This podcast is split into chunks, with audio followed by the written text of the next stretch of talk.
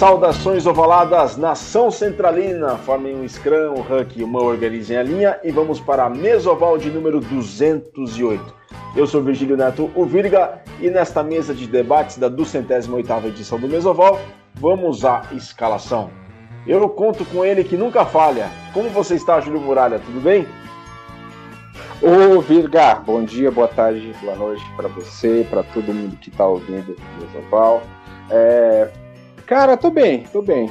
A princípio eu tô ainda um pouquinho resguardado ainda, mas eu, eu tô bem. Eu tô, tô, tô animado com o papo de hoje aí, que é uma é um momento histórico que eu pude vivenciar enquanto eu estava jogando, enquanto eu estava acompanhando o mundo do rugby. É uma coisa muito legal que é, deu uma fagulha para um monte de coisa que aconteceu de bom depois dessa data. É muito show. Gostei desse, desse, dessa, desse seu desse substantivo que você usou, Muralha, a fagulha, para muita coisa bacana que aconteceu. E realmente, né, foi o estopim para uma década muito intensa que viria pela frente, né, Júlio? É, exatamente, cara. É assim, o que é, a gente está vendo hoje em dia do rugby atualmente no Brasil vem dos frutos dessa época aí, entendeu? Foi plantado há um tempo atrás que hoje está dando resultados bons e que eu tenho certeza que vão dar mais resultados bons daqui um bom tempo. Né? A, a, sementinha foi plantada, a fagulha foi feita e agora. Fagulha eu acho que é meio assim, né? Porque fogo, essas coisas não é muito legal, não. Mas a, a, a ideia foi plantada, a semente foi plantada e a gente está tomando rumo e tá, vai dar bons frutos daqui um tempinho. Com certeza. Foi não tenho dúvidas, a semente foi plantada, vai dar bons frutos e os frutos já têm sido colhidos e, com, e em abundância. Agora nós temos um integrante novo nesta mesa, que vem lá dos Pampas, né, que apresenta o Galpão do Rugby, que é um podcast sobre o rugby do Rio Grande do Sul, sobre o rugby gaúcho. Eu não bolei uma rima para ele, mas assim eu farei até o final desta gravação, até o final deste episódio, desta edição mas eu falo com ele. Augusto Betil, o Gutito Augusto. Parabéns pelo seu trabalho, muito obrigado por ter aceitado o convite para fazer parte é, desta mesoval adaptada para um galpão bem gaudério. Tudo bem, meu velho? Ô, Viga, muito obrigado. Eu tenho que agradecer por, por esse convite de participar desse, desse episódio tão especial do Mesoval. E tentar aprender um pouco mais com vocês e trazer essa experiência e toda a qualidade que vocês têm para fazer o Mesoval um pouco aqui para o Planalto, né? Nós ainda não chegamos nos Pampas, aqui em Ah, é verdade, verdade. É localizado no Planalto Médio, né? E mas vamos chegar aos Pampas, vamos chegar a todos os rincões aqui do Rio Grande do Sul para divulgar mais o rugby gaúcho, né? E Bom, eu estou muito, muito feliz e muito honrado de estar participando desse episódio que nós vamos falar sobre esse evento tão marcante e tão importante para nós, rugbyers gaúchos e rugbyers brasileiros. Né? Verdade, tem toda a razão. Gutito, muito obrigado por ter aceitado o convite mais uma vez. É, nós que temos que aprender com vocês, nós que temos que aprender contigo e com todo o trabalho que você faz aí em Erechim, diretamente de Erechim, no Planalto Médio. Né? Erechim já é norte do Rio Grande do Sul, né? Quase divisa com Santa Catarina, não, Gutito? Sim, nós estamos bem próximos aqui. A, a, divisa com Santa Catarina leva cerca de 30, 40 minutos até a gente chegar na divisa aqui no Rio Uruguai. Bem no norte mesmo. Bem no norte. Bom, o Uruguai é o local do onde se passou o feito que nós vamos tratar neste do centésimo oitavo episódio. Mas antes de apresentar o convidado super especial que queríamos ter chamado há muito tempo, só que a gente aproveitou essa ocasião dos, do motivo do nosso episódio. Só lembrar vocês para colaborarem com a mídia independente do Brasil, acessem central3.com.br e verifiquem todos os podcasts, toda a produção de conteúdo que o pessoal da Central 3 faz. Meu time de botão, xadrez verbal, fronteiras invisíveis do futebol, medo e delírio em Brasília, inúmeros podcasts não só sobre esportes, mas sobre artes, cinema, incontáveis assuntos, incontáveis temas disponíveis na Central 3. Então acessem apoia.se barra Central 3. Mais uma vez, apoia.se barra Central 3 e colaborem com uma contribuição mensal para a mídia independente do Brasil e especificamente a Central 3. apoia.se barra Central 3. Um abraço ao Matias Pinto, ao, ao Leandro Amin, a todo o elenco que compõe a Central 3 e toda a equipe que produz um conteúdo de muito, de altíssima qualidade. Parabéns a todos e tem sido minha companhia constante durante esta quarentena, durante este isolamento social.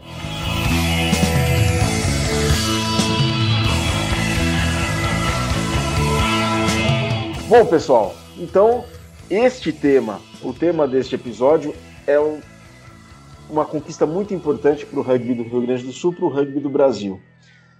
Dia 6 de novembro próximo, de 2020, comemoram-se 10 anos da vitória da seleção gaúcha masculina de 15 sobre a seleção de desenvolvimento do Uruguai. Atualmente, os Teros 15. Se a gente for comparar, hoje, a, a, antiga seleção de desenvolvimento do Uruguai hoje corresponde aos Teros 15, que é a seleção B do Uruguai. Tem os Teros e os Teros 15 seriam o que foi há 10 anos a seleção de desenvolvimento do Uruguai.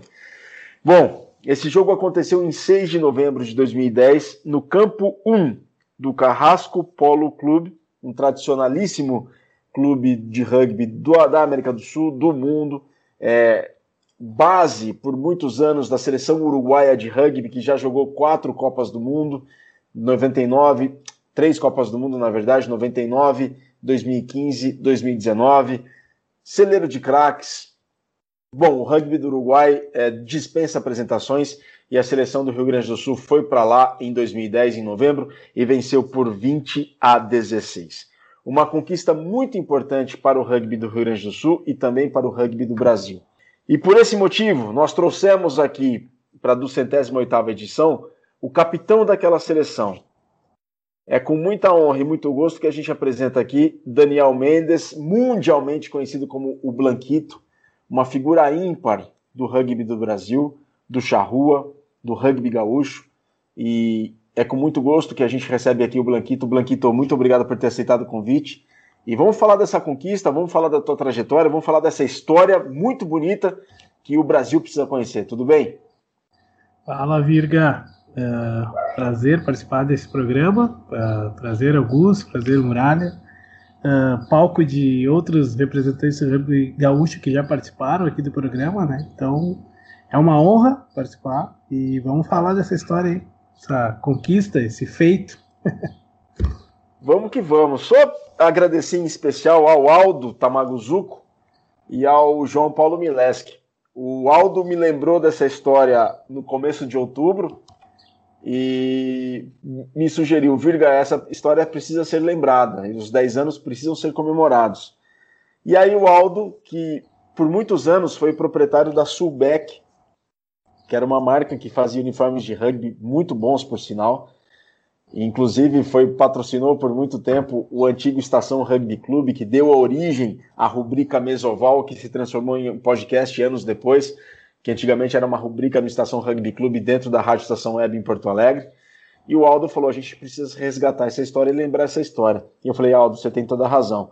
E aí o Aldo me passou um conteúdo que ele havia produzido pela Subec em comemoração à vitória, né, um conteúdo produzido ainda em 2010, e ele mandou um link do trabalho do João Paulo Mileski, jornalista de Bento Gonçalves, que tinha o blog Terceiro Tempo, que ficava hospedado no portal da Gaúcha ZH, né, da Rádio Gaúcha, do portal do, do Jornal Zero Hora, e o João Paulo Mileski é um acervo muito vasto sobre o rugby do Rio Grande do Sul. E ele, e num dos links, havia a convocatória para os treinos daquela seleção gaúcha que venceu a seleção de desenvolvimento do Uruguai por 20 a 16. Antes da gente entrar para a primeira pergunta, que o Gutito já tinha separado, eu só quero mencionar quais eram os 36 atletas né, daquela seleção gaúcha convocados para os primeiros treinos, para os primeiros treinos que prepararam aquela equipe para o jogo contra a seleção de desenvolvimento do Uruguai. Foram 36 atletas, treinados por Vitor Rivade, é, Rivadeneira e o Carlitos Baldassari. Farrapos e San Diego eram, os, eram as equipes com mais convocados, nove atletas cada equipe. Mas a gente tinha do Farrapos, né? Pegar o Farrapos, começar pelo San Diego e pelo Farrapos, que eram os clubes com mais convocados. Do San Diego tinha o Cássio Coiro, o Eric Gabriel, o Diziuta, o Gregory, Hélio Dip, o Júlio Crescente, o Lucas Alves, o Nauel Silvestrini, que se não me engano era filho do Jorge Silvestrini, que foi presidente da Federação Gaúcha, se não me engano, e o Renato Molerk.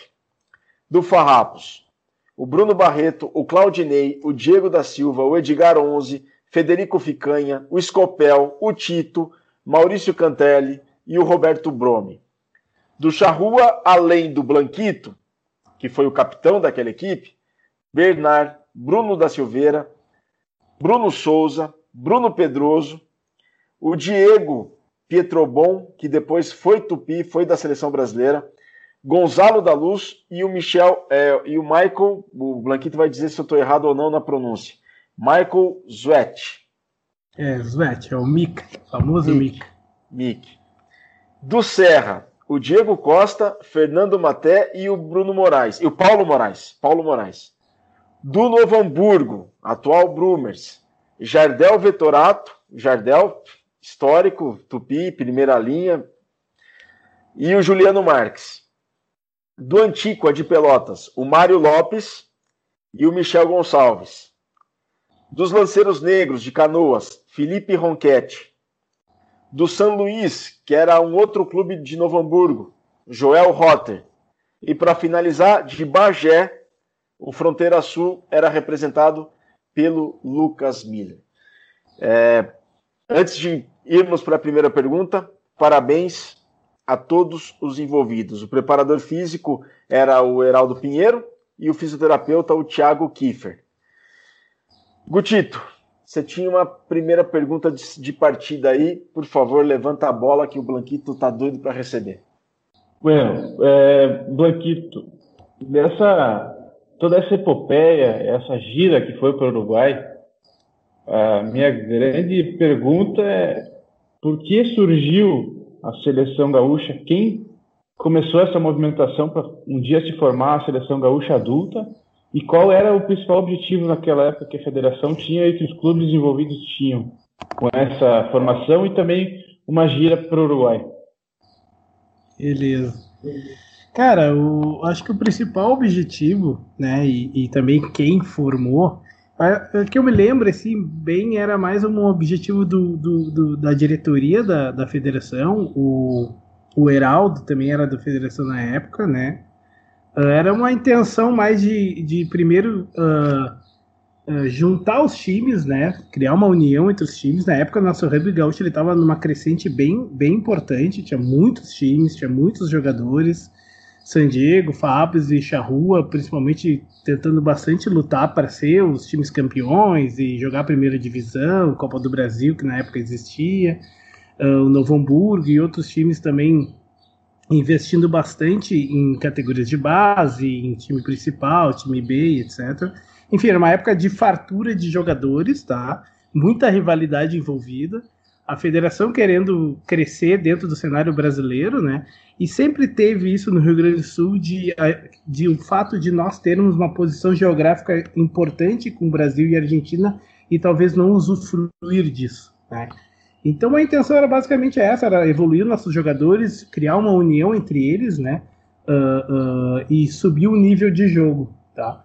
E também se preparava, na época se comentava muito sobre um dia existir um campeonato brasileiro de seleções e o Rio Grande do Sul queria sair um pouco na frente. Até se entendia, até hoje se discute muito sobre esse formato, que é mais tradicional em outras uniões, em outros, outros países, né? E na época se falava muito, quem sabe o Brasil vai começar a ter um uh, brasileiro vai ser mais focado em, em federações e o Rio Grande do Sul já queria dar um primeiro passo, tá? Então, acho que a, a, iniciativa foi da federação, né, com algumas pessoas influentes lá dentro, e depois o objetivo era esse, era crescer realmente o rugby do Rio Grande do Sul, né, dar um passo sólido uh, com todos os clubes, né, e desenvolver os jogadores. E foi um, um ponto bem importante de desenvolvimento para todos os jogadores. Pena, uma pena não ter tido continuidade, porque jogar nesse nível para nós era muito diferente, treinar do jeito que a gente treinou, a gente nunca treinou na vida, eu acho, naquela época. Então, acho que era isso, Augusto. Não sei se eu respondi completamente da pergunta, mas uh, uh, era isso. Ah, e, e uh, eu acredito que na, naquela época, os, por terem muitos clubes e os clubes serem relativamente novos, ou pelo menos muitos tinham estavam surgindo, ou tinham pouca uma, uma idade muito menor, né? tu acha que um dos grandes legados para essa dessa seleção foi principalmente o que para os clubes? Acho que principalmente foi a troca de experiência, né? Eu acho que ali se criou algumas, alguns laços entre dirigentes, entre jogadores. Na época, os dirigentes e os jogadores muitas vezes eram as mesmas pessoas, né? Às vezes só jogava contra, nunca do mesmo lado, né? Então eu acho que esse, essa ligação que se criou um pouco ali e também o fato de a gente conseguir ter jogado com times muito mais fortes, ter tido uma experiência bem legal, porque não foi só a viagem, né? Foram todas as viagens, porque nós treinamos muito e todos os treinos cada vez eram numa localidade diferente, até para privilegiar os clubes, e aquilo foi criando uma atmosfera, né? Então, acho que o legado foi essa união, esse jogo mais competitivo, esse, essa cara de, de quase uma finalzinha de Copa do Mundo para nós lá, até porque a gente também chegou lá e o cenário era totalmente diferente do que a gente esperava. Né? A gente talvez ia jogar para perder e os caras não iam nem dar dar muita atenção para isso. Chegamos lá, os caras queriam muito ganhar da gente. Estava lotada aquela bancada lá do Carrasco Polo. Então, eu acho que esse legado, uma experiência muito legal. Todo mundo que participou uh, lembra disso. Teve gente que teve experiências muito mais importantes logo depois disso, né? O Virga comentou sobre pessoas. Teve gente do time que foi ser treinador da CBRU, teve gente que foi ser jogador internacional, como o, o, o Diego ali, o Banana, o Jardel e até alguns outros ali que tiveram oportunidades também na, nas seleções nacionais, mas todos lembram com carinho dessa experiência, foi talvez a primeira, né, e já ali também o bichinho do rugby para os caras que queriam jogar num nível mais, mais alto, talvez ali foi o, o que alimentou essa, essa ambição, né.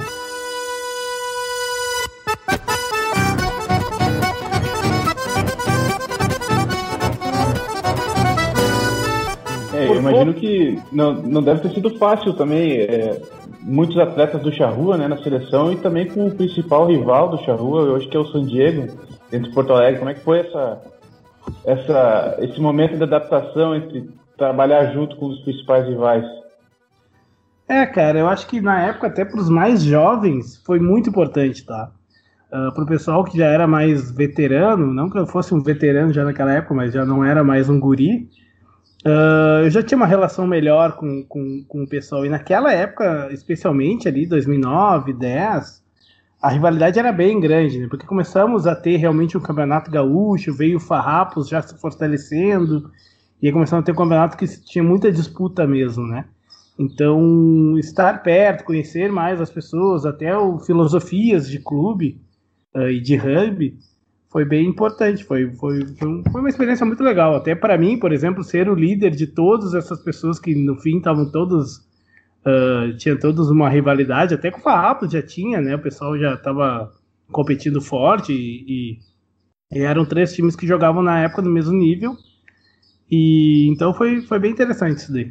De, é, com, com isso que o Gutito disse, eu quero colocar o primeiro áudio do nosso mesoval aqui 208, que é do Lucas Martins. O Lucas ele descreve um panorama muito bacana sobre o que, que acontecia e qual que era o aspecto do rugby do Rio Grande do Sul naquela época dos idos de 2009 e 2010.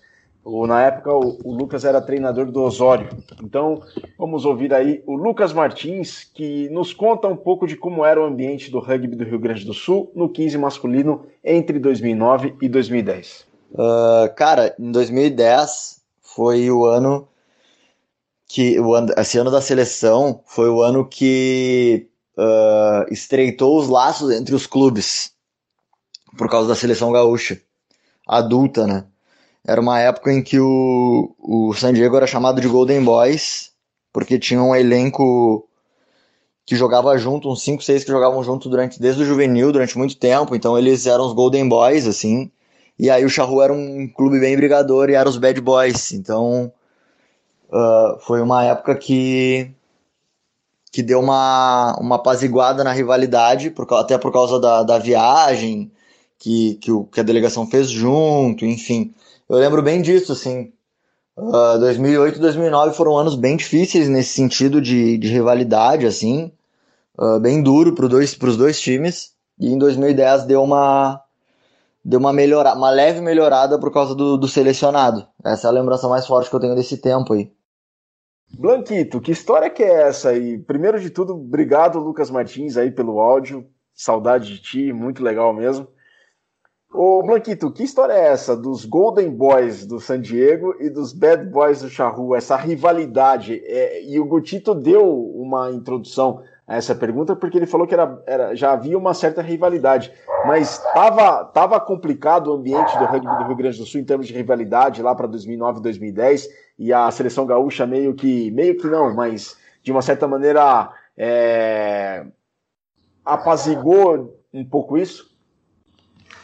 Sim, cara, na época era, eu acho que das épocas que mais teve rivalidade, assim, talvez era naquela época, até porque o pessoal não era mais jovem, não sabia como se conter tanto, né?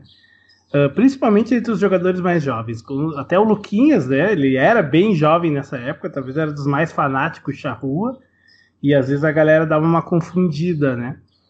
Uh, mas eu acho que até naquela época eh, era bem interessante que, na verdade, os dois clubes eles tinham uma. Um, um, cada um admirava um pouco um o outro, né? Tinha coisas do Charru, que com certeza pessoas do San Diego admiravam, e coisas do San Diego pessoas do Charrua admiravam também, mas tinha uma rivalidade bem grande.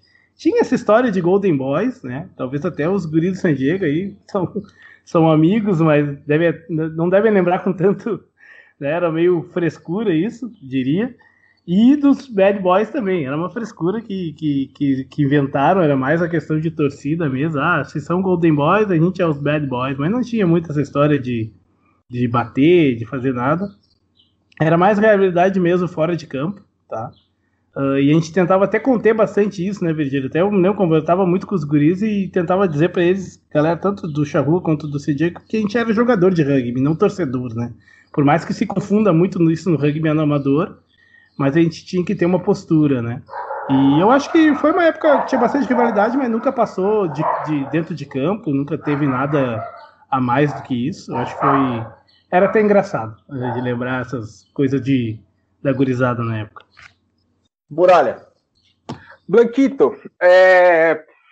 a pergunta que eu quero fazer para você é: naquela época, é, como você disse agora, era é, muitos jovens ainda, é, experientes com algumas coisas e tal, e a gente com a cultura enraizada do futebol, disputa, essa brincadeira que a gente tem, ainda bem que no rugby é bem mais sadia, mas você tinha noção do alcance que tudo isso, desde do, da proposta de se formar a seleção gaúcha, esses treinamentos em deslocamento em vários locais, em vários pontos, não sendo no local central, até chegar no, no vestiário para entrar no campo, o alcance que tudo isso ia ter para você e para aquele grupo é, até hoje.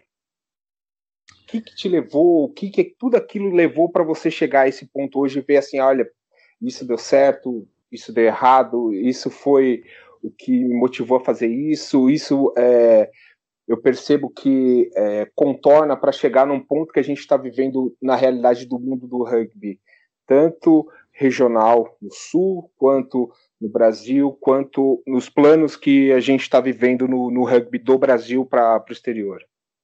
Olha, Burá, é, é, na época eu era, eu era jogador, eu queria era jogar rugby, óbvio que também na época termina que esse pessoal mais da, da antiga terminou tendo um, um fardo diferente de não só jogar, como tinha que organizar o time, tinha que organizar o clube, tinha que tocar a federação, tinha que marcar o campo, tinha que chutar, tinha que cabecear. Uh, e na época eu só queria jogar rugby, até era coisa que eu movimentava muitas coisas no rugby aqui no, no meu clube ou no estado, mas porque eu queria ser jogador, né? Então vocês nem sabiam o que, que ia acontecer. Na época, eu lembro que eu tava jogando campeonato, tava primeiro torcendo para ser convocado. Né? E aí depois uh, começou os primeiros treinos, o, o Vitinho, que era um treinador argentino, ele não conhecia ninguém, né? Na verdade. Ele tinha conhecido alguns, alguns jogadores assistindo alguns jogos do Campeonato Gaúcho para decidir a lista que ele queria fazer. com auxílio de algumas pessoas. Então, inicialmente, eu não tinha exatamente um, um plano para aquilo, né? Eu era um jogador, foi fui escolhido para ser o, o, capitão, até o Mika era o, o subcapitão, era um pilarzão nosso aí também. Uh, e eu acho que foi, resultados foram muito legais ali para curto prazo, logo depois da gira, 2011, 12, 13, 14. Depois foi dissipando talvez um pouco o resultado daquilo, mas todo mundo lembra com, com carinho. E com certeza teve muito resultado para muito jogador, né? Eu acho que teve gente que talvez decidiu realmente jogar rugby a partir dali, talvez um Lucas Miller, que pô, virou também um, um expoente de, de nível. Cara, não lembro até se o Miller estava nas Olimpíadas, acho que sim, eu estava lá, agora não me recordo de ver ele. Mas eu vou, eu tava... vou confirmar aqui, eu vou confirmar aqui o plantel dos Jogos Olímpicos. Ah. Eu não lembro se ele não tinha se machucado, alguma coisa assim.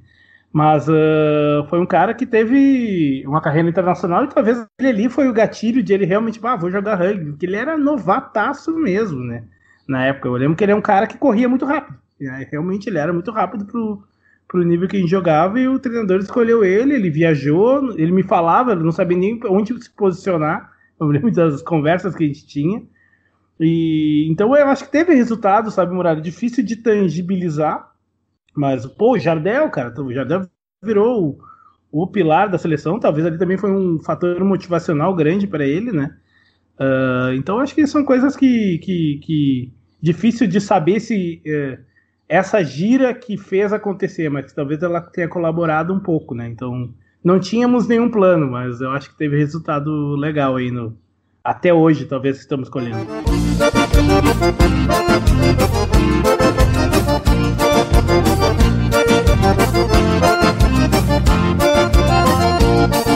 Sem dúvida, Blanquito. O, só confirmei aqui, o Lucas Miller não estava no plantel dos Jogos Olímpicos. Eu tive um branco aqui, pensei que ele pudesse estar também, mas ele teve uma lesão realmente muito bem lembrada por, pelo Blanquito.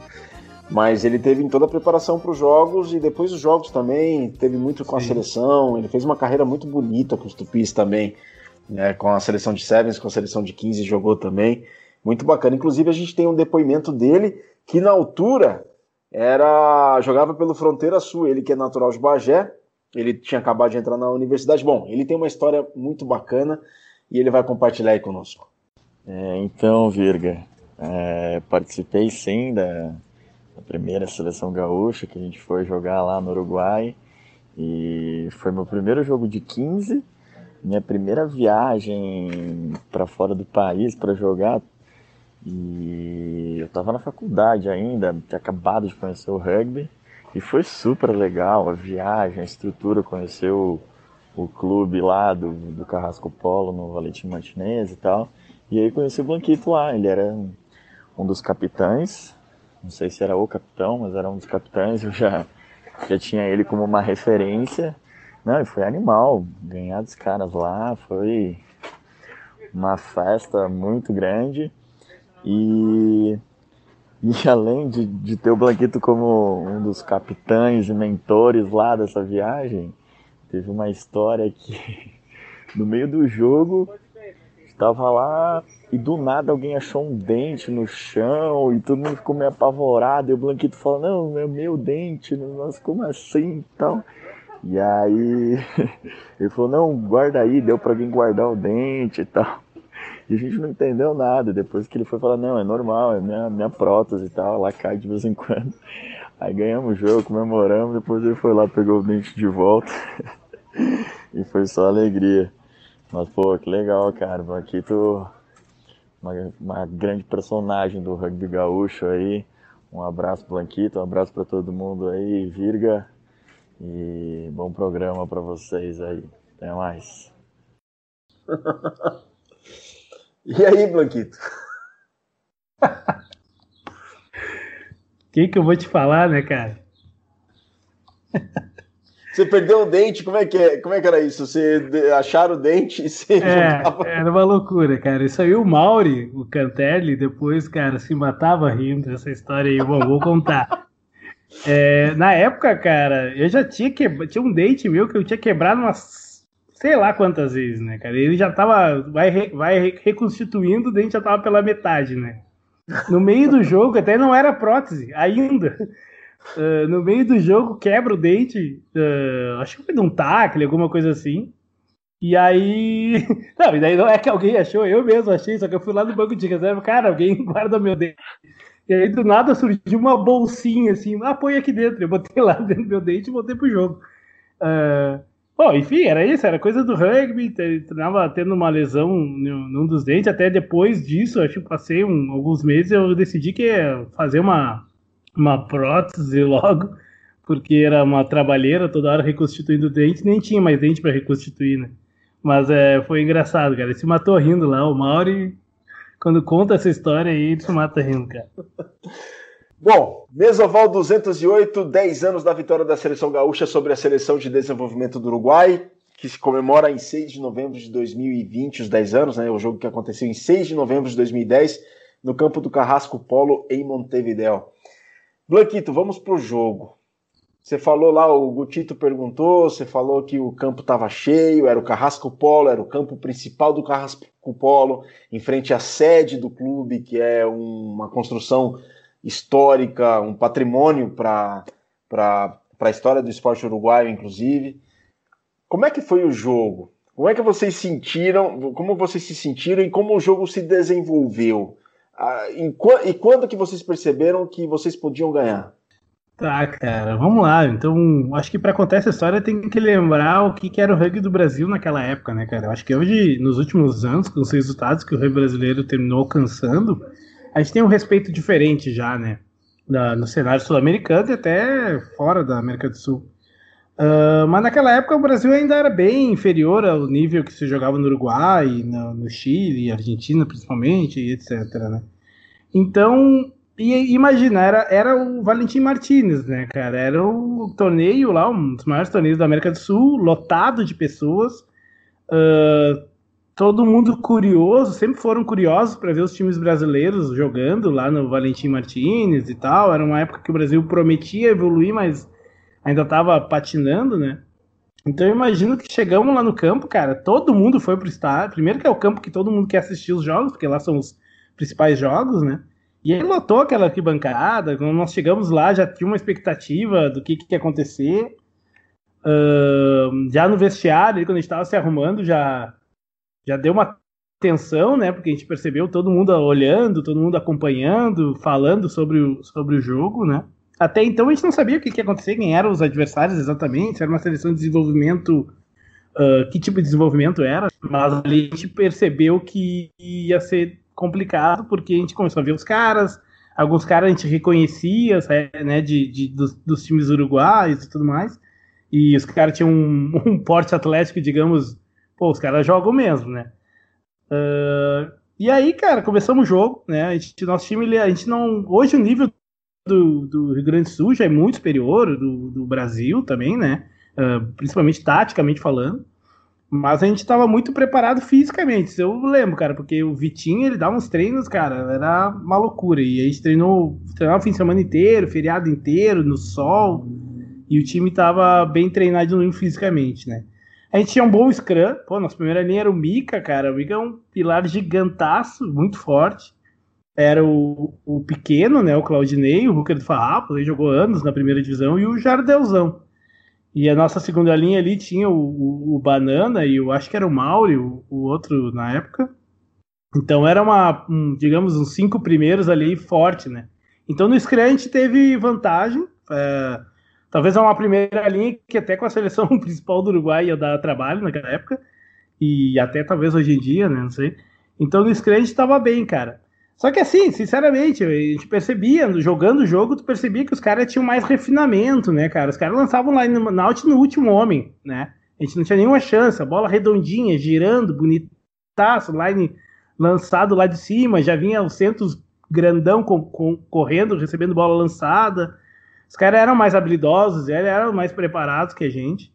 Mas o jogo foi acontecendo, cara. Foi ficando parelho, foi ficando complicado, brigado, né? Teve treta umas quatro, cinco vezes lá, óbvio que o bigode estava envolvido. E, e, a gente foi emparelhando o jogo, cara. E foi ficando nervoso. Eles foram ficando nervosos, a gente sabe como é que são também os uruguaios quando, quando as coisas não acontecem do jeito que eles querem. E, cara, a gente foi pontuando, foi fazendo try. Se não me engano, a gente fez dois tries, né? Um até foi um mini mall lá que a gente fez, então vai abaixando um pouco a moral dos caras. A gente tomou atrás também. Os caras começaram a chutar penal, aí tu consegue perceber que os caras já também não estão tão confiantes assim, né? E, cara, o jogo, a gente tomou vários amarelos. Eu acho que a gente tomou uns três amarelos, pra te ter ideia. Dois ou três amarelos a gente tomou. Uh, e chegou a risca de eu tomar um amarelo por ser o capitão do time, né? Eu lembro do juiz ter me dito: o próximo é tu, importa o que, que, que aconteça. E, cara, o tempo quem, foi passando. Quem que, o, quem que foi o árbitro do jogo? O Ricardo Santana viajou junto, né? Cara, eu não me lembro quem foi o árbitro, cara, mas era um árbitro, o cara tava todo fardadinho, bonitaço, assim, eu não lembro quem era o árbitro, cara. O, mas... o, o Blanquito, só pra gente mas... situar, o bigode é, é quem? E aqui, assim, a gente não conhece por apelidos. É o, é o bigode, é o Diego aí que tu falou da escalação. Ele, o... é, ele é do Farrapos, cara. Ele foi centro muito tempo, oitavo. O Diego da Silva, Diego da Silva. Exatamente, Isso. o bigode. Joga também há muito tempo no Farrapos. Joga, aí, tá, joga. Nossa, é verdade, agora lembrei. É. Agora, agora associei. É ele era o nosso oitavo naquela época, cara. E. E bom, cara, daí o jogo foi, foi passando rápido até. Eu lembro que uh, começamos a chutar nossos penais também né? Começou a trocar pontos com eles.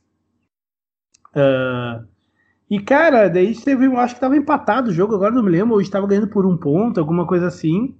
E a gente teve já no finalzinho do jogo um, um penal atrás do meio-campo, cara. Bem, bem difícil, assim, de chutar. E aí o Scopel meteu, ele guardou, cara. Foi um baita do chutaço. E ali eu acho que foi a nossa vitória. Ou tava empatado ou a gente tava ganhando de muito pouco e aquele penal ia nos botar uma diferença boa no placar. Isso até não me recordo. E aí logo depois seguramos, tacle, tacle, tacle, os caras nos pressionaram e a gente terminou ganhando, cara. Então era a gente ganhando um time que tava tudo. Até o uniforme dos caras era melhor que o nosso, né? Era tudo bonitinho, tudo organizadinho. E a gente mais aguerrido e tal, e, e terminamos vencendo o jogo. Foi, foi, foi uma loucura.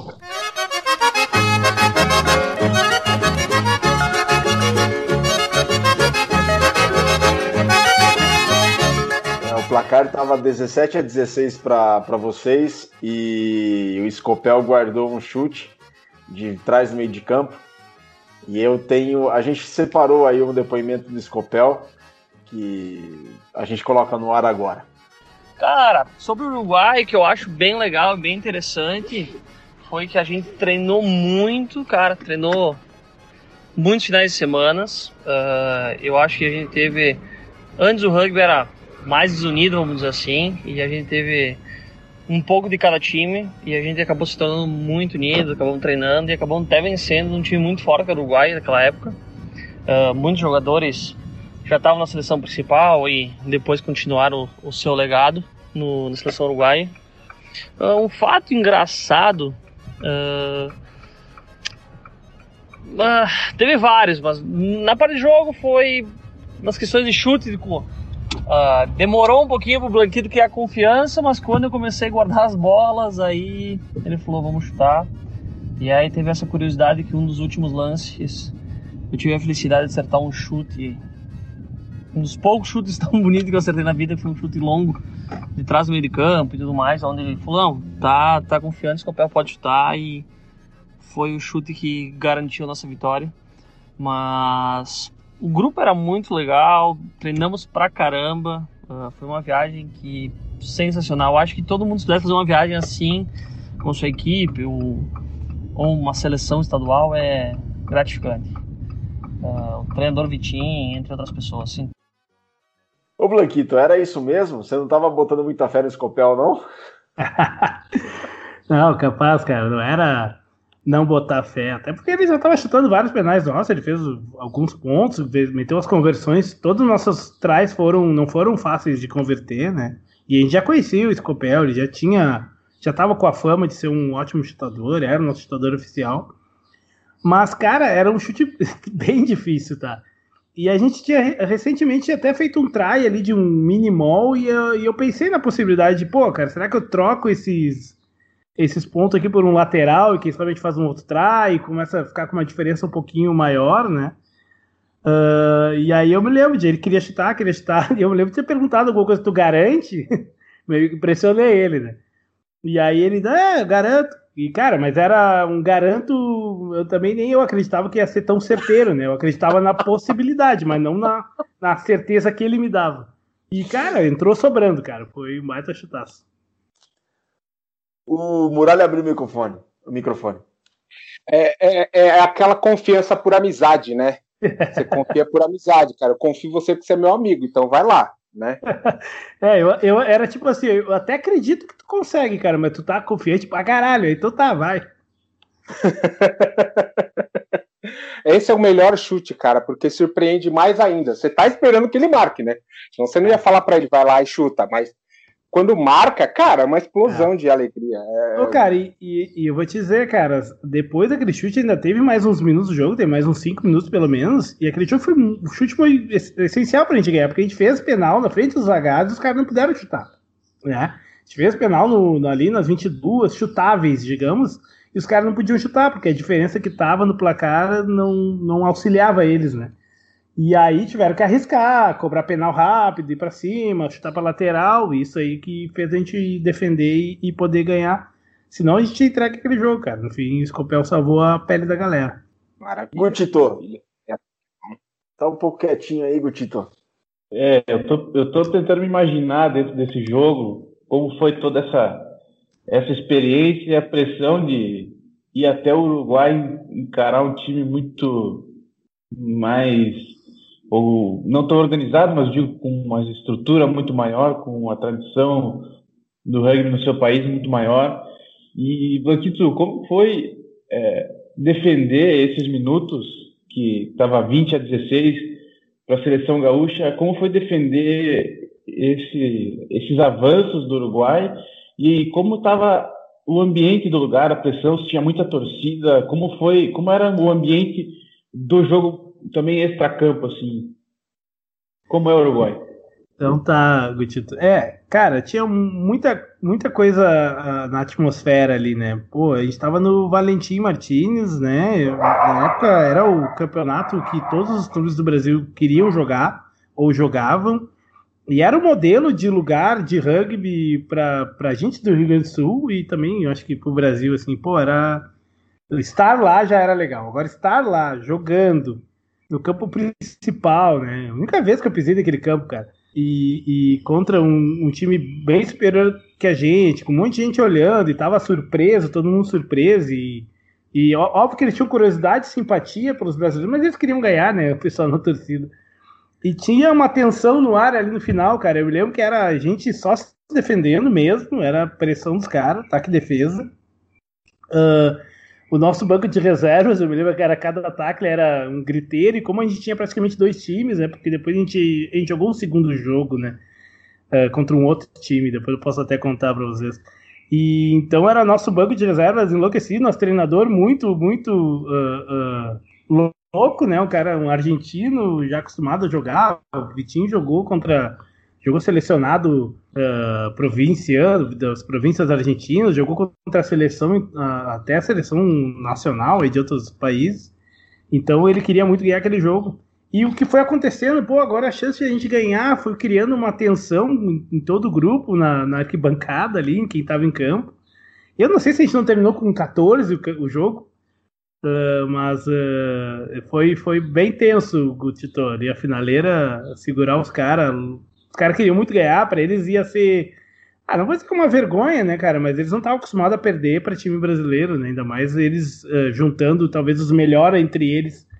Então foi, foi bem tenso essa finaleira aí, bem brigado. Ah, com certeza. Se, se às vezes já é difícil jogar fora em alguns campos aqui do Brasil, imagina a gente chegando lá, pisando na, na casa deles, um campo tão tradicional que é o Carrasco Polo, e fazendo uma frente muito grande e, e saindo com a vitória, né? E como foi a, a, cara, olhar na cara dos uruguaios depois dessa vitória, de ter batalhado tanto e conseguido superá-los em campo, como foi depois da partida? É, o que, que, que, mais tu lembra dessa, dessa parte? Cara, eu lembro da, do, do, nosso banco ali, né, cara, invadindo o campo, né, um griteiro, tinha gente chorando, tinha de tudo, né, cara. E, mas até mais, não por não porque ah, é nosso objetivo vencer, a gente queria só jogar, mas a tensão do jogo foi criando até uma. A galera ficou ficando aflita ali, né? Uh, os uruguaios, depois do jogo, foi de boa, até tiramos. cumprimentamos eles, falamos coisas de uma boa, os caras parabenizaram, né? Alguns deles estavam um pouco nervosos, uh, mas foi, foi tranquilo, cara. Foi o rugby mesmo, assim, foi bem, foi bem massa, foi legal, talvez a reação da, da galera que tava olhando, né? O, o jogo, tem uma gurizada lá olhando o jogo. Teve gente da nosso time dando autógrafo, cara, pra ter ideia. Então foi, foi, foi, tá foi, divertido pós-jogo também. Uhum. Tem, como tem muita criança lá, né, Virga? Daí tem a saída, tinha gente pedindo autógrafo. Uma... Não foi muita, não foram muitos, tá, cara? Mas teve isso e depois virou uma piada depois no, na, na, na banda que a gente deu na noite. Quem que foi o jogador mais requisitado pelos autógrafos, lembra? Cara, acho que não teve muito, até porque deve ter tido uns dois, então foi deu um empate.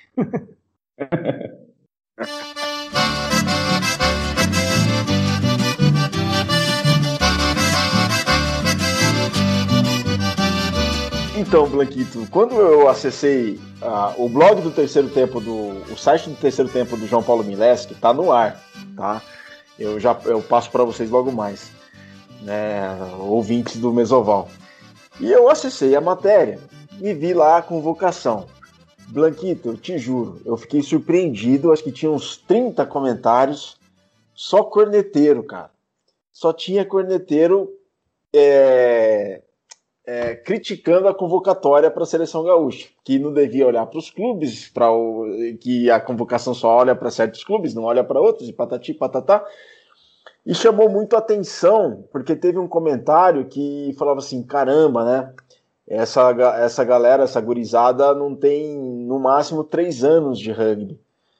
Como é que é, Blanquito, ser capitão de uma equipe, de uma seleção, é, uma representativa seleção de um lugar muito importante para o rugby do Brasil, com uma turma que realmente não tinha tanta cancha de jogo? Primeiro de tudo, como é que escolheu, como é que você chegou à capitania da, da seleção gaúcha e como é que é ser seleção é, e como é que é ser capitão de uma seleção com uma gurizada com, que não tinha tanta cancha assim, apesar da idade, apesar da, da, da, da, apesar de tudo, não tinha tanta não tinha tanta cancha. Qual que é a responsabilidade disso aí, Blanquito? Cara, uh, bom, como eu cheguei à capitania, eu nem me lembro, cara. Até foi nos treinos, né? Acho que primeiro, nos treinos ali, o cara tinha que primeiro ganhar um lugar no time, né? Eu acho que o Vitinho, ele foi pensando quem era o time dele, quem é os caras que ele ia botar e não ia tirar, e depois ele definiu com o capitão, né? Uh, e aí, num dos treinos, ele anunciou que ele ia escolher os capitães do time e me, e me, e me colocou, nem falou comigo antes, ele só me anunciou pro. Acho que foi ali na, em Bento, ali do, no terceiro tempo que a gente fez do, no, no, no, nos bombeiros ali, se eu não me engano. Uh, e, cara, sobre o time, tinha algumas pessoas que já tinham um tempo de, de, de, um pouco mais de rugby, né? Tinha uma galera nova, assim. Foi tranquilo, cara. Acho que foi bem, bem tranquilo. Acho que foi até legal participar do desenvolvimento de alguns deles. Pô, até com o do Lucas aí, é um que eu me lembro mesmo, de ele me chamar e, cara, não, não sei nem onde me posicionar. Eu nunca joguei 15 na minha vida. Né? Então, ó, fica tranquilo, cara. Tenta cobrir o fundo quando for atacar, tenta acelerar e acima de tudo, que é, que é a dica que a gente sempre dá para um novato. Cara, se não souber o que fazer, faz alguma coisa, né? A pior coisa que tu pode eh, fazer é não fazer nada, ficar congelado. Então, acho que foi, foi, foi de boa, cara. Foi tranquilaço. Talvez controlar os mais velhos foi mais difícil do que os mais novos, que queriam sair para comprar um refrizinho, né? Então, acho que foi, foi, foi de boa, cara. Foi até divertido.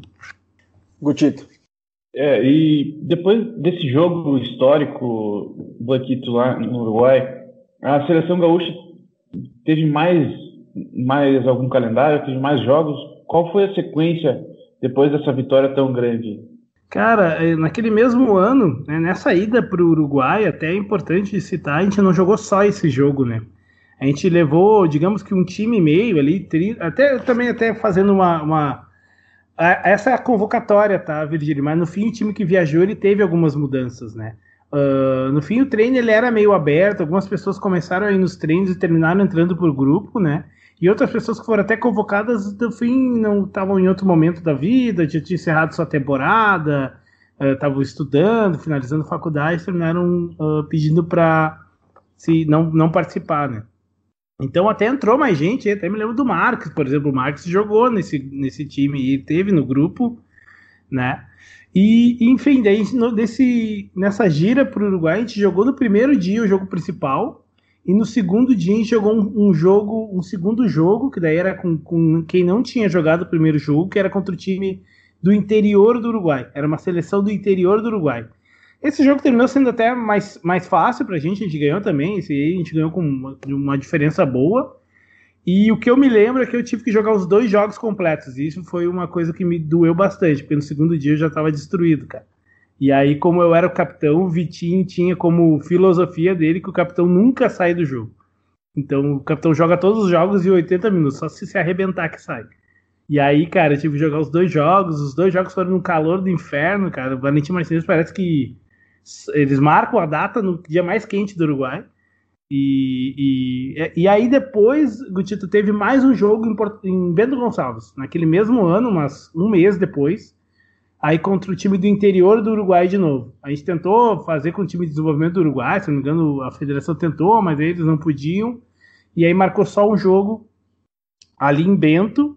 Uh, então gente seguiu treinando para esse jogo. O jogo foi em Bento, teve um, teve três categorias, acho que teve M17, M19, uh, tudo contra o interior do Uruguai, né? E o adulto. E aí nesse jogo a gente já tava muito mais confiante, cara. Já tava todo mundo faceiraço, a gente jogou com os caras, e foi bem. Foi bastante diferença de pontos. A gente ganhou de uns. Uns 90 pontos, até não me lembro do placar. Mas essa foi o calendário, tá? Tudo isso em 2010. Nos outros anos não chegou a ter, se cogitou ter de novo nem que fosse para treinar, porque a galera tinha se divertido bastante, mas terminou não acontecendo mais nada assim a nível de seleção estadual. E assim, foi, foi uma experiência muito rica, né? Dá para ver como conta essa história que trouxe um, um legado, né, total para todos que participaram para o Rio Grande do Sul. Tu acha que faz falta ter uma, uma seleção gaúcha ativa hoje adulta e se é, é viável fazer esse movimento novamente? Eu, eu, assim, nos juvenis tiveram ainda, né? Sempre teve, até acho que até pouco tempos atrás ainda tinha, porque tinha competição. Eu acho que a viabilidade ela tem que se dar pela, pela agenda, né?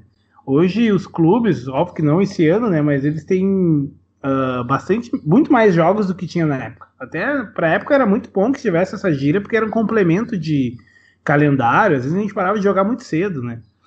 Uh, Hoje em dia, até pelas últimas uh, notícias que eu tinha tido, até para a temporada de 2020, provavelmente que vai se estender para 2021, aumenta ainda o número de jogos, né? Então, se não está adequado com uma, uma competição ou um calendário de treinamentos e jogos amistosos e tal, eu acho difícil para o time adulto. Para o time juvenil, eu acho que deveria sempre existir, até porque nossas categorias de base elas ainda não, elas ainda necessitam disso, né?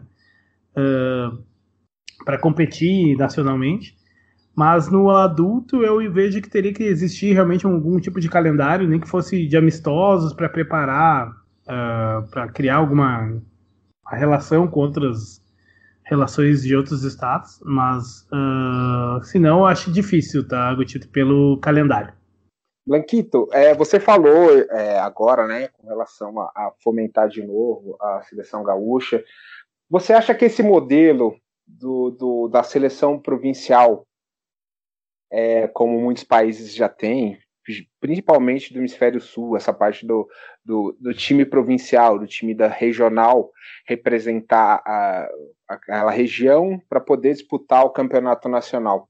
É o modelo, é, eu não digo viável, mas é o modelo que vai é, ajudar a desenvolver mais ainda o rugby no Brasil? Você acha que continuando os clubes, de vez em quando tendo essa reunião da seleção regional, é, vai ter um, um, benefício? Qual que é o, a sua visão disso? Olha, Muralha, é, é para mim é difícil hoje, né, dizer é, se eu acho que deveria ser o um modelo, né? Até não estou tão conectado nos últimos uh, anos nessas decisões. Uma época eu sei que era, já foi discutido. Imagino que quem administra o rugby nacional tem os prós e contras desse modelo ou de outro. Eu acho, mas independente disso, eu acho que eu, eu como torcedor, como a, entusiasta do rugby, eu acho muito legal, né? Eu acompanho o da Argentina, né? Eu acho que para um país como o Brasil seria muito interessante, até por identificação, né? Acho que mídia talvez seria um, um, um, uma probabilidade, uma possibilidade de ter um, uh, um acompanhamento maior de uma mídia, né? Além de criar esse laço entre os clubes regionais, nivelar uh, o, o, o, nível de jogo, né? Às vezes tem jogadores em, em outros clubes menores, né? Que tem um potencial bom, mas ele não consegue jogar em nível melhor porque termina o clube dele não tá naquele nível, como até o Gutito falou também antes, de repente o time tem pouca gente, e, e, enfim, termina o cara desistindo, desestimulando, mas de repente era um potencial. Eu acho que deveria pelo menos existir um, um campeonato. Não acho, não, minha opinião não é analisando como que é hoje o rugby nacional e dizendo que deveria existir, mas acho que seria interessante como torcedor, nem que fosse um campeonato curto, né? Eliminatório ou alguma coisa jogo rápido assim, de poucos jogos, poucos meses ou semanas. Eu acho que seria bem legal para o rugby das regiões, né? Acho, eu gostaria de assistir esse campeonato. Eu seria um, um, um acompanhante. Eu também seria, com certeza. Estaria junto com você assistindo lá e torcendo. É, boa. Gutito. E junto disso, até, Blanquito, é, assim como o Virga falou, que quando foi formada a seleção gaúcha, e em 2010 tinha muito corneteiro falando que não tinha, não tinha tanto atleta quanto poderia ter, não tinha peça em todas as regiões, né? Acho que nós gaúchos tendemos a, ter, a ser até barristas dentro mesmo do Rio Grande do Sul, nós somos barristas com as regiões aqui, né? É, nas nossas conversas aqui do Galpão do Rugby, muito se fala que é, o Rio Grande do Sul e até muitos times do, do, da própria região sul e as outras regiões do, do Brasil nem se fala, elas estão muito subrepresentadas né, na, na, seleção brasileira. E a, é até a gente comentando que poderia ser feito. Será que se a gente conseguisse fazer um jogo seleção gaúcha contra seleção brasileira, assim como foi feito no futebol, no Beira Rio lá em 1972, né, foi também um, um, um ato meio de reclamação, revolução dos gaúchos para entidade máxima do futebol que não tinha convocado ninguém do, Rio Grande do Sul. Você acha que uh, a gente poderia fazer uma seleção assim com essas competições regionais, uma retomada dessa seleção poderia qualificar melhor nossos atletas para chegar aos tupis? Eu acho que era um bom uh, step, né? Seria um bom estágio, né? Participar de talvez uma seleção regional seria uma boa preparação para esse, esse, atleta se ver um dia na seleção nacional, né? Hoje a seleção, os tupis lá, eles têm um nível uh, de preparação, né? Talvez física, psicológica e, e, experiências que a pessoa tem que ter, que talvez o cara do clube ele vai ficando muito aquém, né? E talvez uh, a seleção seria poderia ser um, um, um primeiro passo para alguém que quer chegar no nível nacional, né? Talvez seria até um, uma triagem, né? Até para quem está selecionando lá os jogadores para a seleção nacional. Pô, se o cara tá na seleção regional é o mínimo para ser considerado, né? Mas eu sei que isso existe toda uma estrutura que tem que ser criada. Eu acho que seria interessante também esses jogos preparatórios. Eu sei que a seleção faz, às vezes, jogos preparatórios uh, com seleções ou clubes, né? Mas é mais de São Paulo, uh, ah, para a seleção M20 e tudo mais. Eu acho isso bem válido. É que a gente está distante de lá também. Mas uh, eu acredito sim que o, talvez as seleções regionais, eu entendo que não é algo que se cria do dia para noite, mas talvez seria um, um bom uh, primeiro passo aí para um jovem jogador que quer ser tupi, né? Podia ser uma primeira experiência de de um nível de jogo mais alto, né? Saindo do clube, também convivendo com pessoas diferentes, que a gente sabe que isso também tem essa adaptação, né? Então, eu, acho, eu vejo com bons olhos, acho que seria bem legal. Seria interessante também para os jogadores.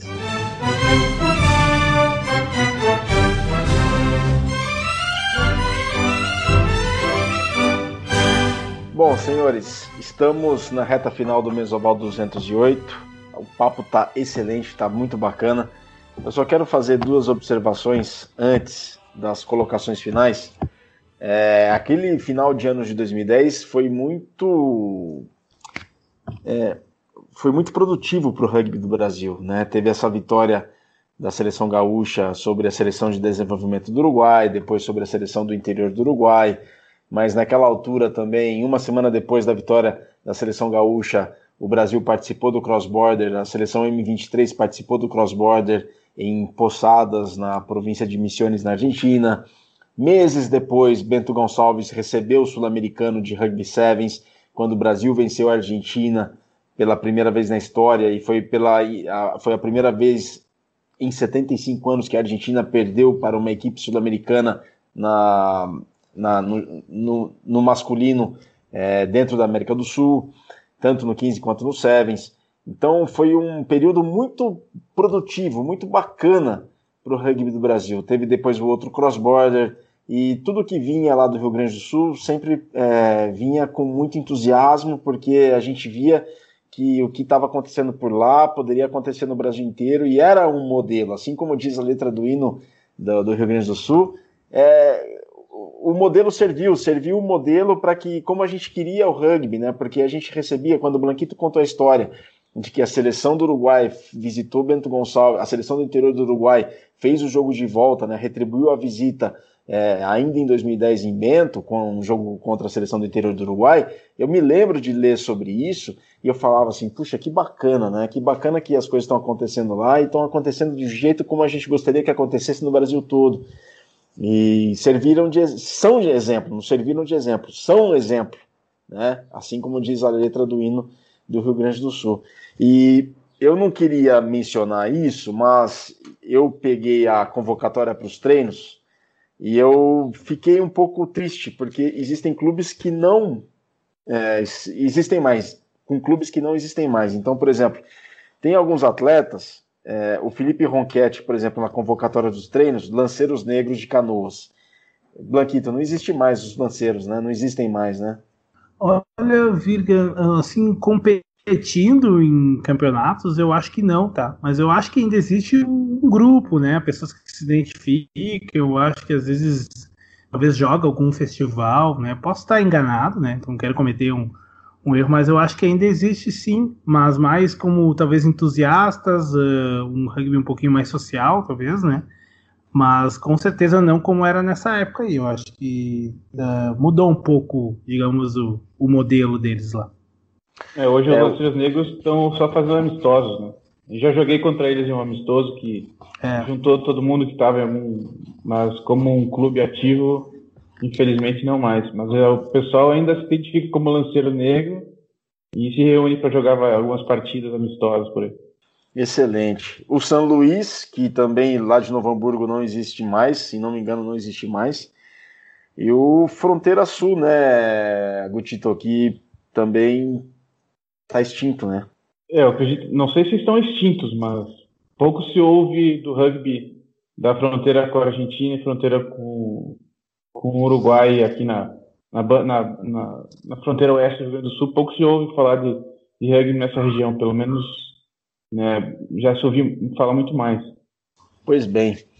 Bom, e a referência que nós temos é Rivera, né, que é na fronteira ali com Livramento, fronteira seca com Livramento, que são os Arlequines, que é do lado uruguaio. E em Uruguaiana tem o Clube Náutico Librenho, em Passo de los Libres, que é na fronteira com o Brasil, né? Do lado brasileiro fica Uruguaiana e é na região das barrancas do rio Uruguai, ali naquela fronteira. Senhores, reta final de fato do Mesoval 208, riquíssimo Mesoval 208 que celebra os 10 anos da vitória da seleção gaúcha sobre a seleção de desenvolvimento do Uruguai, que aconteceu em 6 de novembro de 2010, no campo principal do Carrasco Polo em Montevideo, durante a realização do Valentim Martinez, que é um dos principais e festivais de rugby do mundo. Vamos às considerações finais. Júlio Muralha. É, Blanquito, Tito, é, Irga, um prazer enorme participar, é, relembrar essa história maravilhosa que é, traz honra para gente, né, para o povo brasileiro, e que deu muitos frutos que a gente ainda. E é um prazer, cara, é um prazer falar com vocês, conhecer o Blanquito. Espero a gente se encontrar aí depois de passar todo esse sufoco que a gente ainda está vivenciando aí pra gente tomar uma cerveja na beira do campo lá e começar a cornetar a molecada que tá chegando agora. Essa é boa. Essa eu topo, cara. Tô cornetando já faz um bom tempo. E tem a cerveja. Maravilha. Olha, eu quero agradecer muito ao Gutito, que foi o protagonista deste debate robusto. Muito obrigado, Augusto. Valeu demais. Obrigado, Virga, Muralha, mas na verdade o grande protagonista desse, dessa conversa foi o Blanquito. Eu vim aqui só para poder contribuir um pouco mais e de fazer, talvez fluir um pouco melhor essa conversa. Mas eu quero agradecer a todos vocês né, e quem está nos ouvindo uh, por proporcionar esse momento de a gente poder relembrar essa façanha, né? E como você bem diz, é uma façanha que tem servido de modelo a toda a Terra. Eu, particularmente, eu adoro giras, histórias de giras, acho que são atos de bravura que os clubes e times têm fazer uma empreitada dessa, se planejar e se preparar para viajar, conhecer outros lugares e enfrentar pessoas de níveis de rugby diferentes, de, de tradições diferentes de rugby. E, e essa é um grande trunfo nosso do rugby brasileiro, do rugby gaúcho, de ter feito essa seleção e ter esse grande feito de de ganhar da seleção de desenvolvimento uruguai, a seleção do interior, né, que é um país com muita qualidade de rugby e mostrou que a gente pode mais. Uh, espero que a seleção gaúcha retorne, né, a seleção gaúcha adulta, e também nos traga muito, muito orgulho e muitas boas histórias pela frente. Ô Gutito, só para finalizar, como é que a gente faz para ouvir o Galpão do Rugby? O Galpão do Rugby está disponibilizado na, no site do atmosferaonline.com.br. atmosferaonline.com.br é a, a, rádio web né, que nós temos aqui na cidade de Erechim, que nos proporciona a, a gravação, a edição e divulgação do nosso, do nosso rugby aqui. Então é só entrar em atmosferaonline.com.br, procurar na aba do site, lá no, na busca do site, Galpão do Rugby e vai ter as os nossos áudios, os nossos programas, todos que nós fizemos até agora estão, estarão lá. Perfeito. Muito obrigado, parabéns pela iniciativa aí, Gutito, volte mais vezes, não só para falar do rugby gaúcho, mas do rugby brasileiro no geral também, e foi muito legal tê-lo conosco aqui nessa edição super especial. Blanquito, parabéns pela sua trajetória, parabéns por esse marco dos 10 anos, não apenas para ti, mas para todo o selecionado gaúcho, todos os convocados, os treinadores, aos a quem teve essa ideia, quem levou essa iniciativa adiante. Parabéns, não apenas pela seleção gaúcha, mas por toda a sua trajetória, dedicação ao rugby, ao clube, ao compromisso que você tem com tudo aquilo que você se propõe a fazer. E obrigado pelo exemplo, Blanquito, que se estenda para várias gerações aí e que você nunca deixe de estar ao lado do rugby. Muito obrigado e parabéns. Valeu, Virga. Eu agradeço a oportunidade. Né? Eu acho que eu estou mais aqui como representante dessa, dessa, dessa época aí, desse time que a gente montou, né? Acho que o feito é de todos ali. Até queria fazer uma menção honrosa aí, uma pessoa que tu citou, né, o Aldo. Pô, o Aldo foi um grande incentivador dessa selecionada aí, eu acho que ele foi, fez parte do grupo, foi metade do trabalho foi, feito, foi dele, né, eu acho que teve outras pessoas, mas vou citar ele porque ele tava, foi que você comentou, e ele foi um grande incentivador mesmo do criou conteúdo, ajudou a montar os treinos, acompanhou na viagem, etc. Uh, cara, eu no rugby eu sempre vou estar, né, cara? Tô ali sempre por perto, né? Às vezes apareço pouco, mas. Uh, pouco em treino, talvez, mas em jogo não perco nenhum. Só com, se cair, se der algum problema muito grave. E, bom, torço também para o rugby do Rio Grande do Sul aí seguir crescendo, né? Acho que tem, temos trabalho para fazer aí. Mas acho que a gente está em boas mãos. Uh, e é isso, cara. Agradeço por vocês também pelo espaço e parabéns pelo trabalho que vocês têm feito aí. Valeu, Blanquito. Muito obrigado. E realmente essa menção honrosa ao Aldo é muito digna, porque ele foi um grande, ele é ainda um grande incentivador do rugby, especificamente do rugby do Rio Grande do Sul. E o símbolo da Federação Gaúcha de Rugby, que parece uma colmeia, ela foi desenhada pelo Gonza Rodrigues, o Gonçalo Rodrigues, que é um cartunista de mão cheia, com trabalhos expostos pelo mundo todo. É, ele ama o rugby, ele trabalha muito com futebol, ele tem muitos das, dos seus cartoons na 442 britânica, se não me engano, na France Football também ele tem muita coisa publicada e ele trabalha para o grupo RBS hoje. Né? Então, aquele desenho da colmeia, do símbolo da Federação Gaúcha de Rugby, foi concebido pelo Gonçalo Rodrigues, muito amigo do, do Aldo. É, do Aldo, exatamente, é. do Aldo. É, o, do, o logo do Charrua, o último também foi o Gonça que redesenhou, né? Ele só deu uma. Ele mudou o logo, mas já faz um bom tempo. Daí o pessoal até não percebeu a mudança, mas ele fez isso acho que 2010, 11 por aí. É, o, o índio, né? Ah, o é. rosto do índio, né? Ficou. É. é. verdade, é verdade, ficou mesmo. Ficou, ficou bacana. O charrua, inclusive, só uma nota aqui, um adendo para quem não é do Rio Grande do Sul, tem as cores vermelho e branco e azul em referência aos dois grandes clubes da capital do Rio Grande do Sul, o Grêmio no, com a cor azul e branca e o Internacional com, azul, com, a, com a, cor azul e é, vermelha e branca, na verdade, o Inter, e azul e branco com o Grêmio e uns detalhes em preto que o símbolo do Charrua tem. E também quero mencionar o blog, o site do terceiro tempo do João Paulo Mileski, ele continua no ar. O endereço é wp.clickrbs, wp.click é C-L-I-C, rbs.com.br barra terceiro tempo, tudo junto. wp.cliquerbs.com.br barra terceiro tempo. Tem a história do rugby do Rio Grande do Sul lá para 2009, 2010, 2011, 2012, 2013, 2014, tá lá. O João Paulo se dedicou depois a outros afazeres, ele inclusive entrei em contato com ele para ele poder fazer parte desse, dessa gravação, mas o, ele acabou de voltar de uma trip de carro com a namorada que é a Karina Furlaneto, fotógrafa que começou no rugby, se não me engano, eles, eles se conheceram num jogo de rugby, ele jornalista e ela fotógrafa. Eles estão juntos hoje, fizeram uma trip num Renault Clio pela América do Sul toda, chegaram recentemente em Bento Gonçalves e estão lançando aí um livro e um documentário sobre essa trip que eles fizeram pela América do Sul num Renault Clio. Eu vou só pegar aqui o, o o, é, para vocês seguirem o João Paulo no Instagram, é arroba crônicas na bagagem. Arroba, arro, crônicas na bagagem. Vocês podem acompanhar toda a trip que o João Paulo Mileski fez pela América do Sul depois que ele deixou de seguir o rugby. Ele segue o rugby até hoje, mas depois que deixou de acompanhar o rugby de maneira profissional. Blanquito, foi muita cultura de rugby aqui no Mesoval 208. Valeu demais. Obrigado, Gutito. Obrigado, Muralha. A gente volta numa próxima edição.